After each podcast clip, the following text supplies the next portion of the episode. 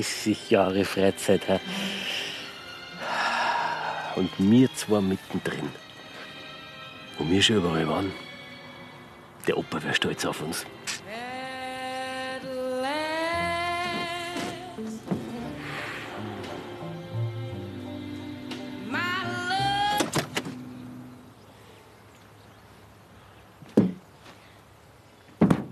Herr Schmidt, Herr Geisel. es wird Zeit. Bei aller Liebe.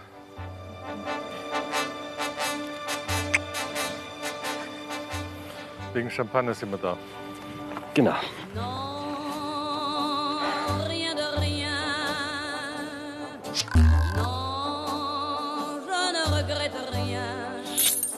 Heute feiern wir 30 Jahre Freizeit mit Shampoos. Wie er hergestellt wird, warum da ein Brotzeitbredel steht und wer es erfunden hat. Keine Ahnung, aber das ist mein Geschenk an Sie zum Jubiläum. Herr Geisel, was weiß ich von Champagner?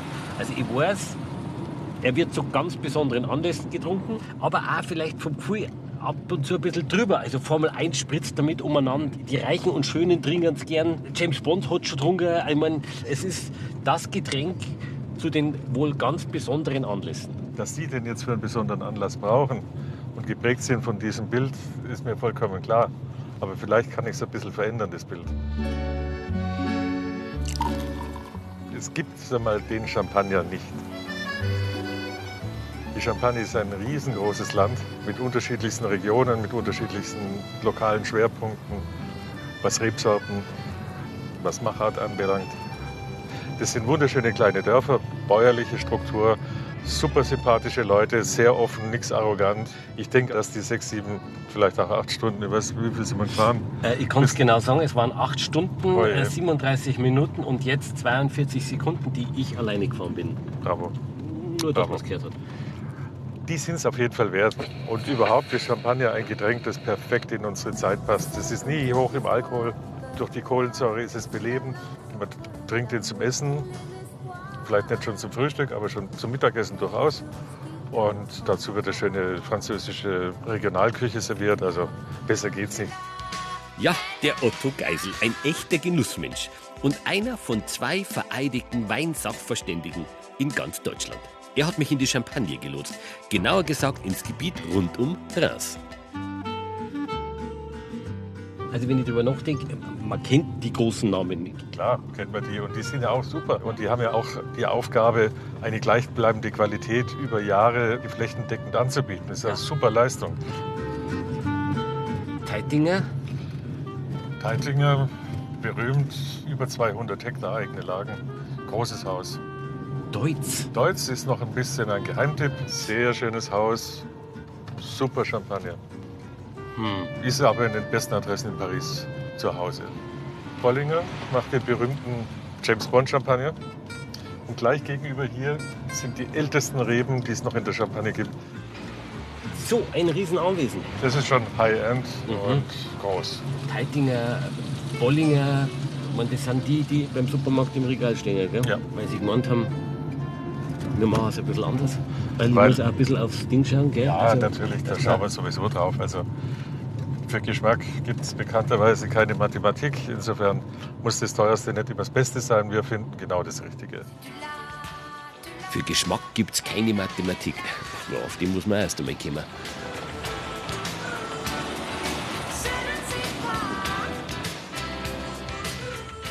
Übernachten wären wir zwar in Ai.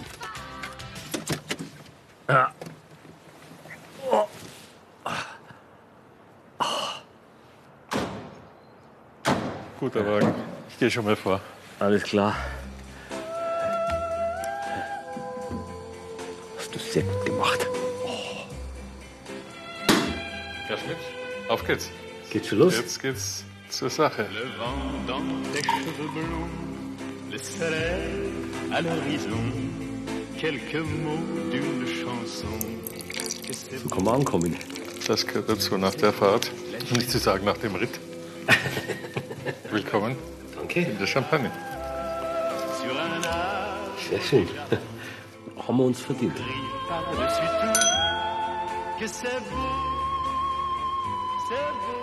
Hat ja was Belebendes, gell? Ja, durchaus.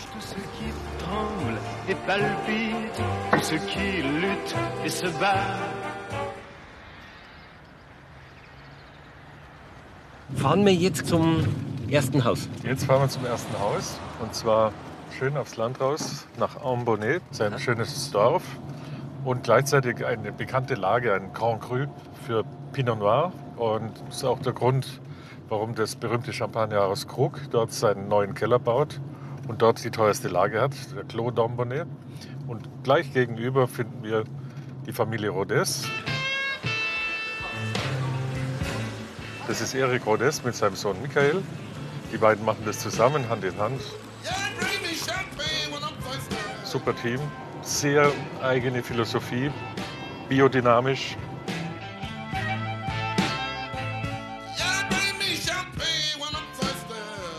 Sehr hochwertig. Den gibt es jetzt nicht an der Tankstelle oder Supermarkt. Dafür ist das Weingut auch zu klein. Das sind fünf Hektar, was die haben, aber immer noch in einem Preis-Leistung-Verhältnis, wo ich sage, dazu kann man stehen. Und das könnte ich mir gut vorstellen, dass das zu dem 30 Jahre Freizeitjubiläum perfekt passt. Gut 15 Minuten sind's nur von unserer Unterkunft in Ai nach Ambonnet, zum Weingut Rodez. Hier wird in achter Generation Champagner gemacht. Und nur, dass Sie es wissen, wir sind gerade mitten in der Lese. Die dauert eine gute Woche. Aber eigentlich geht die Champagnerherstellung ja schon ein bisschen früher los.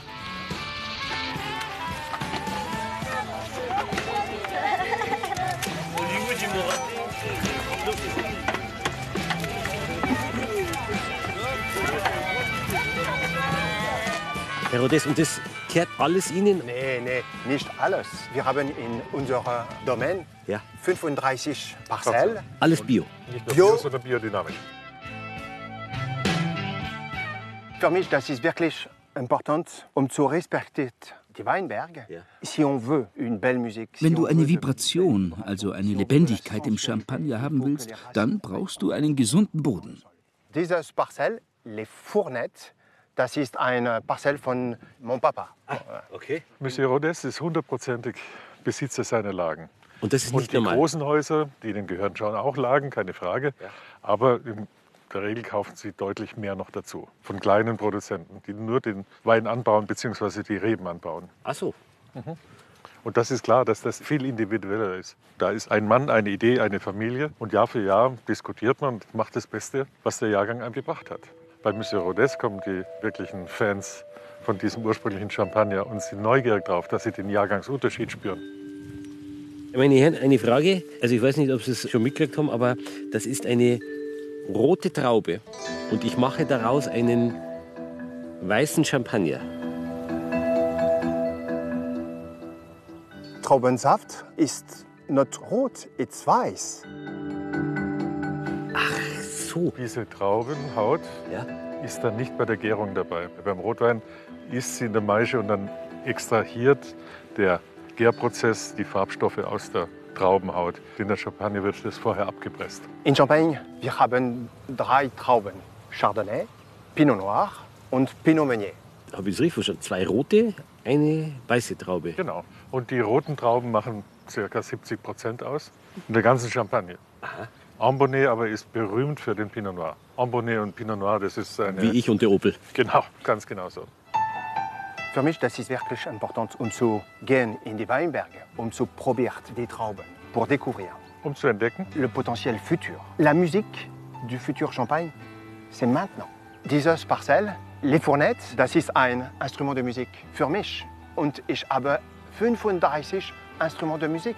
Jedes Jahr, ich möchte eine neue Interpretation. Das ist gut. Aber je suis un peu fou. hein. das glaube ich nicht. Ah, Nein, nein. Formidable. Tu étais formidable, j'étais formidable. Nous étions formidables. Aus den Trauben der 35 Parzellen entstehen mehr als 60 Grundweine.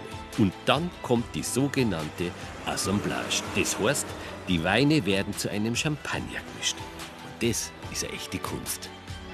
Alter Stahl, oder? Das ist einmalig, sieht man selten. Das sind ja Echte Oldtimer. Und man nennt sie Korbpressen. Aber gibt's doch naja. Man hat deutlich den Eindruck bekommen in den letzten Jahren, dass diese alten Pressen eigentlich State of the Art sind.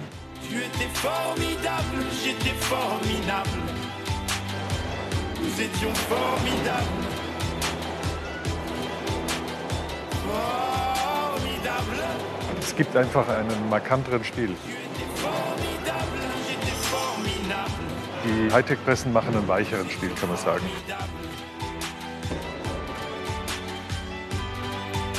Und ein bisschen mehr Grip, ein bisschen mehr Zug, ein bisschen mehr Charakter kriegt man durch diese alten Pressen. Es ist ein wenig zurück in die Zukunft, kann man so sagen. Formidable. Formidable. Tu étais formidable, j'étais formidable. Nous étions formidables. Bei Rhodes ist es insofern ideal, weil der Sohn ist ein großer Motorradfan, hat seine eigene Werkstatt, baut eigene Motorräder und ist natürlich in Mechanik ganz weit vorne und hat diese wunderbaren Pressen wieder restauriert, sodass sie wieder zum Einsatz kommen können.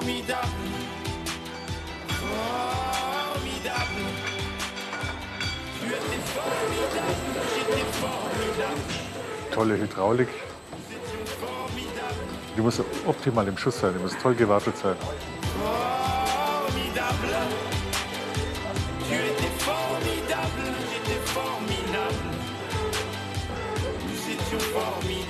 Also der Geschmack fängt Im Weinberg an, aber die Presse ist entscheidend, dass das charaktervoll wird.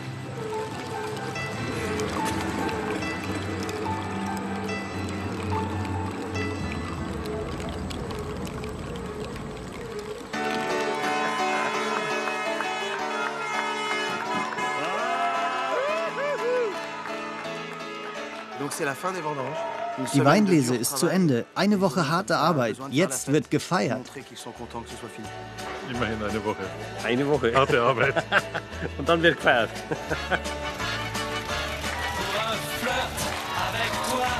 Je ferais n'importe quoi. Pour un flirt avec toi, je serais prête à tout. Pour un simple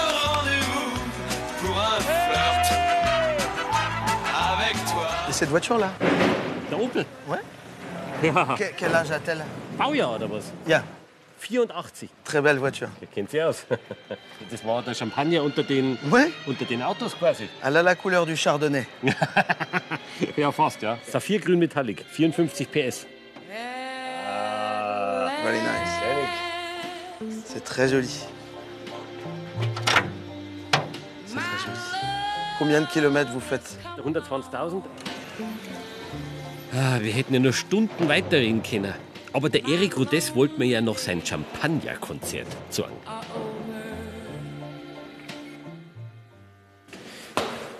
Das ist eigentlich schon lustig, dass man in einen Weinkeller aufgeht. Ja. Das ist einmal was anderes. Ja. Ils vont passer un an d'élevage bois. Hier sind die Grundweine, die bleiben hier ein Jahr, damit sie noch ein bisschen mehr Charakter bekommen und dann wird eine Assemblage gemacht für den Endchampagner. Das ist schon Teil der Idee für Das Champagner, ja, ja. Holzfass. Es ist eine Entscheidung, macht man Stahltank oder macht man Holz. Aber das Haus Rodez steht für Holz. Eric Rodez war in Burgund als junger Mann, um das genau zu studieren und hat diese Tradition hierher mitgebracht. Deswegen sind es auch alles Fässer aus Burgund, gebrauchte Fässer, keine neuen. Ich möchte ein Wein von Trauben, nicht ein Wein von Holz. Eh bien, on va aller les goûter, les vibrations maintenant. Merci. Plaisir. Plaisir. Okay. Äh, bitte. Die Cuvée des Grommages, 30% Chardonnay und 70% Pinot Noir. À l'horizon, quelques mots d'une chanson. Musique. Que c'est beau, c'est beau, One la vie. Feuerwerk of Vibration. Un oiseau qui fait la schauen wir arbre mal. Et son cri par-dessus tout. Que c'est beau, c'est beau. La vie. Champagne. Für alles. qui tremble et palpite, tout ce qui lutte et se bat, tout ce que j'ai cru trop vite, a jamais perdu pour moi. Und für so einen Moment kann man doch einmal 60 Euro ausgeben. Das meine ich. Schon Sie. Chapeau. Merci beaucoup. Chapeau. Vielen Dank.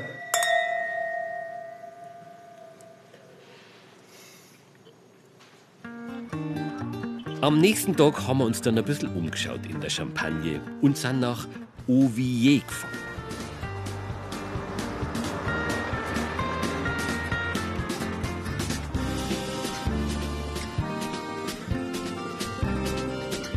Jetzt sind wir wirklich im Epizentrum der Champagne, gewissermaßen der Urknall. ist hier passiert in Auvilliers. Hier hat ein ganz wunderbarer Mensch gewirkt, als Cellerat, als Kellermeister in der Benediktinerabtei. Ein gewisser Pierre Perignon, besser bekannt als Dom Perignon. ist also nicht nur eine Marke eines großen Champagnerhauses, Moët de Chandon. Und hier liegt er begraben. Er hat wesentliche Entwicklungsschritte geliefert. Also das Blanc de Noir-Verfahren, die Presstechnik aus roten Trauben weißen Saft zu keltern. Er hat die Assemblage mehr oder weniger erfunden. Und er hat diese Agraffe erfunden. Das ist die Befestigungstechnik für den Korken auf der Flasche. Das hat ihn im Grunde unsterblich gemacht, weil diese Techniken bis heute angewendet werden. Gestorben ist er wann? 1715 Ist denn er eigentlich auch dafür verantwortlich, dass das Getränk so exklusiv ist? Ja, auf ihn geht es zurück. Das ganze kostspielige Verfahren, die Lagerung, die aufwendigen Flaschen, die aufwendige Verschlusstechnik. Und dann das hohe Risiko, dass die Flaschen den Druck nicht aushalten. Weil damals, vor 300 Jahren, sind die natürlich alle mundgeblasen gewesen. Champagner hat 5 Bar Druck, das Doppelte, was ein Autoreifen aushalten muss. Und wenn da das Glas nicht ganz hundertprozentig gleich dickwandig ist, kann so ein kleiner Stoß bewirken, dass es zerreißt. Das hat er aber sehr clever umgesetzt, weil er hat die Kunden die Anzahl Flaschen bezahlen lassen, die sie bestellt haben. Weil beim Transport sind immer etliche kaputt gegangen und die musste der Kunde mitzahlen. Und daran sieht man, dass das schon sehr attraktiv gewesen sein muss, dieser Champagner damals. Sonst hätten sich ja die Leute nicht darauf eingelassen. Was wir ihm auch zu verdanken haben, ist das Flaschenmaß. Also die 0,7 Liter hat er als Maß eingeführt. Heute sind es ja 0,75, aber er hat es beobachtet, dass das im Durchschnitt ein Mann, ein Mönch so am Abend zu sich nimmt. Und das war dann die Flaschengröße. Auch bis heute Bestand. Jetzt weiß ich nicht, ob ich recht habe, aber äh, Bollinger, Teitinger, Deutz, Krug, das klingt einfach nach deutschen Namen. Als der Champagner so populär wurde, über Paris, dann auch in London, bis in den Weltmarkt begonnen hat zu erobern, waren das vor allem deutsche Kaufleute, die in Frankreich aktiv waren, mehrsprachig waren und die dann den Champagnerproduzenten, die in der Regel keine Fremdsprachen gesprochen haben, den Vertrieb organisiert. Und dann waren sie meistens so klug und haben dann die Töchter von den Champagnerproduzenten geheiratet. So kommen die ganzen deutschen Namen hierher. Bis auf Teitinger oder Tétanger, wie man so schön dann sagt, das ist eine Familie aus Wien. Alles andere ist Deutschland. In der heimlichen Hauptstadt vom Champagner steht eine der bedeutendsten gotischen Kirchen Frankreichs. Schon imposant, hä? Wahnsinn. Was für eine Kathedrale. Hat das irgendwas mit Champagner zu tun? Ja, hier sind halt die Könige gekrönt worden von Frankreich bis ins 19. Jahrhundert. Und die werden mit Sicherheit das mit Champagner begossen haben. Und wenn man durchgeht, sind die wunderbaren Fenster von Marc Chagall. Das ist das Schönste eigentlich. Ja, auch von innen lohnt sich die Kathedrale Notre-Dame de Reims. Was auch noch bemerkenswert ist, hier ist das Ende des Zweiten Weltkriegs am 7. Mai 1945 unterzeichnet worden. Und 17 Jahre später am gleichen Platz ist die deutsch-französische Freundschaft mit de Gaulle und Konrad Adenauer besiegelt worden. Alles hier, also nicht nur Könige gekrönt, sondern auch Teil unserer Geschichte. Champagner hat ein bisschen was Selbstverständliches, oder? Du hast das lokale, regionale Getränk. Hat nicht diesen Zisch, Spritzel, Bussi-Bussi-Faktor wie bei uns. Überhaupt ist das gelebte Lebensart, wenn man das so sagen mag. Viele gute Restaurants, schöne Bistros. Zwölf Restaurants allein im Gourmet-Führer ausgezeichnet. Jetzt zeige ich Ihnen mal einen Platz, wo man eine außerordentliche Qualität findet. Unglaublich schönes, aber einfaches Ambiente. und Champagner so an die 50-Euro-Grenze hin, wo man ja auch in Deutschland den Hauptanteil hat, aber mit einer überragenden Qualität. Aha. Und wo? Au Bon Manger. Gut. Entrez, Monsieur. Ja, ja, ich komme hier schon. Bonjour. Bonjour. Bonjour. Bonjour.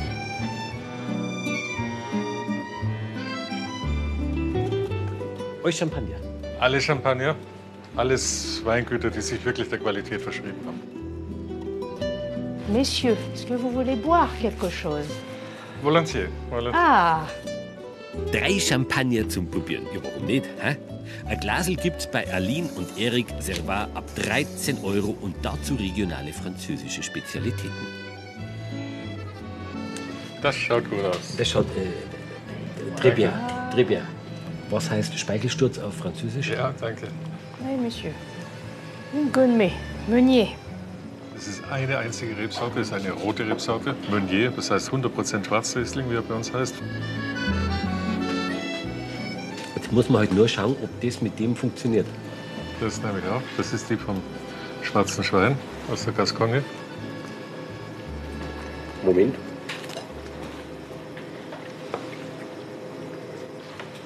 Das geht. Und wie? Das geht wahnsinnig gut sogar. Aber es ist doch toll, wie der sich damit verheiratet. Mit dem Räuchergeschmack und es sind alles kräftige Geschmäcker und kräftige Aromen. Ja?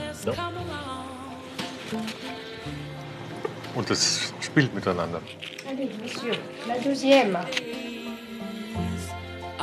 Wir haben hier eine Lage, die natürlich kalkhaltigen Boden hat, aber gemischt mit Tonerde. Kalk ist immer ein bisschen eleganter und wenn es dann mehr so in rote Erde geht, dann wird das Ganze ein bisschen voluminöser. Santé, messieurs. Santé. Madame.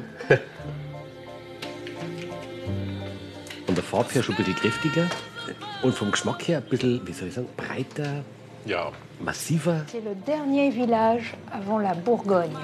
es ist 100% Pinot Noir. Merci beaucoup. Der erste ist sehr klar, der zweite ist ein bisschen breiter, Der weichste. ja, und er passt für mich am besten, glaube ich. Was sie verbindet, ist das Elegante, das Top, oder? Ich bin total überrascht. Also ich habe gar nicht gewusst, dass der Fächer so weit aufgeht, ehrlich gesagt. Ich würde Ihnen schon noch gern zeigen, was es noch vielleicht ein bisschen drüber gibt. Wo quasi die Reise noch hingehen. Wo die Reise hingehen könnte.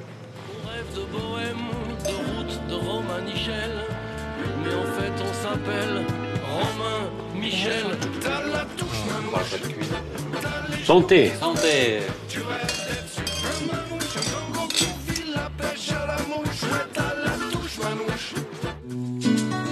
An unserem letzten Tag in der Champagne hat mich der Herr Geisel zum Weingut Jacques Sillos geführt, nach Avis. Heute leitet Anselm Sillos, also der Sohn, die Geschicke des Weinguts, zusammen mit wiederum seinem Sohn, Guillaume. Anselm Sellos. Er hat immer seine eigenen Ideen gehabt, ist der Vorreiter der Biodynamie gewesen hier in der Region. Wurde früher mal so ein bisschen als Wirrkopf gesehen, weil er seinen eigenen Weg gegangen ist. Die Leute haben gesagt, den Champagner kann man nicht trinken, der ist fehlerhaft. Und war dann gezwungen, weil niemand seinen Champagner haben wollte, dass er ihn in den Randbezirken von Paris, wo teilweise richtig Randale ist, da hat er versucht, sein Champagner zu verkaufen. Heute ist es der leuchtendste Stern am Champagnerhimmel und da sind vierstellige Beträge durchaus an der Tagesordnung. Großes Erlebnis, ihn kennenzulernen und mit ihm über Champagner zu philosophieren. Sollen wir noch waschen vorher oder? Maintenant de ce qu'on fait. Parce que notre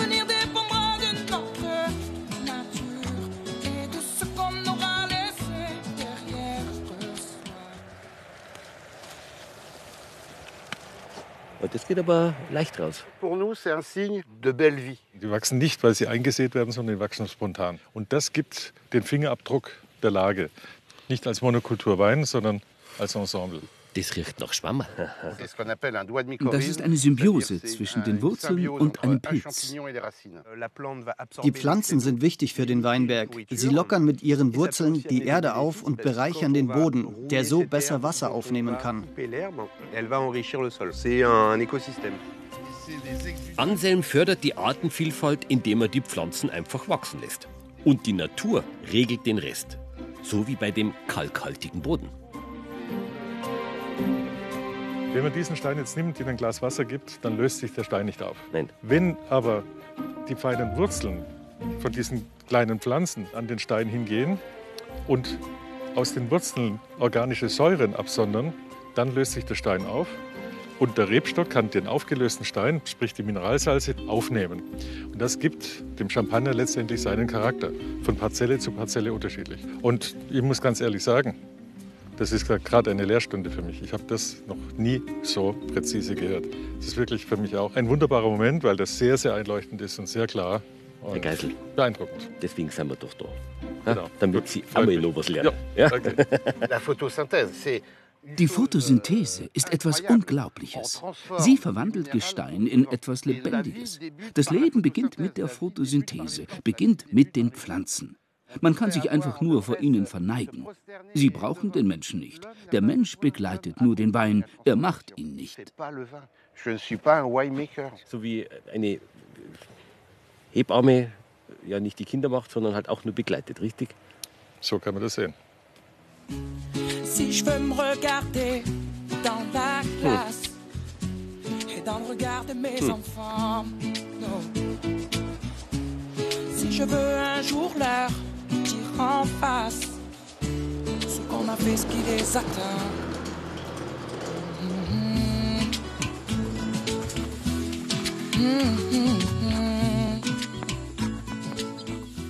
Guillaume, wie geht das, dass aus dem Wein Champagner wird?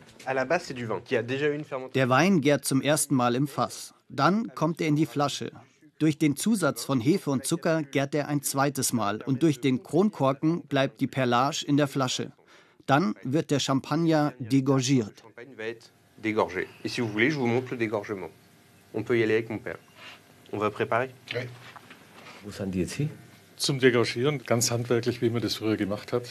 Den Hefepropfen, der jetzt sich hier angesammelt hat in der Flasche, macht man jetzt raus. Dabei verliert sich dieser Hefepropfen und dann wird es ein bisschen wieder aufgefüllt, mal mit Wein, mal mit einer Dosage und mit einem Korken verschlossen und mit der Agraffe und dann ist es Champagner. Und dieser Verschluss sorgt dafür, dass der Alkohol drinnen bleibt und sich in den Wein einbindet und nicht flüchtig ist. Und je länger das liegt, desto feiner ist dann die Perlage. So, wir sollten jetzt aber schauen zu den beiden, weil das ist eine einmalige Situation. Also das habe ich jetzt auch in 30 Jahren nicht so oft erlebt. Das ist was sehr Intimes, dass die das so handwerklich machen hier im Keller.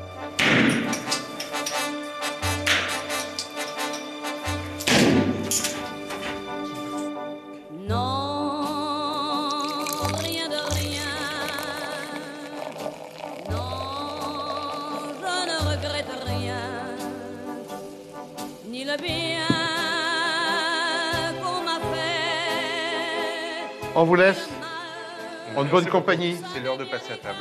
Prost. Prost vite. Rien de rien. Okay.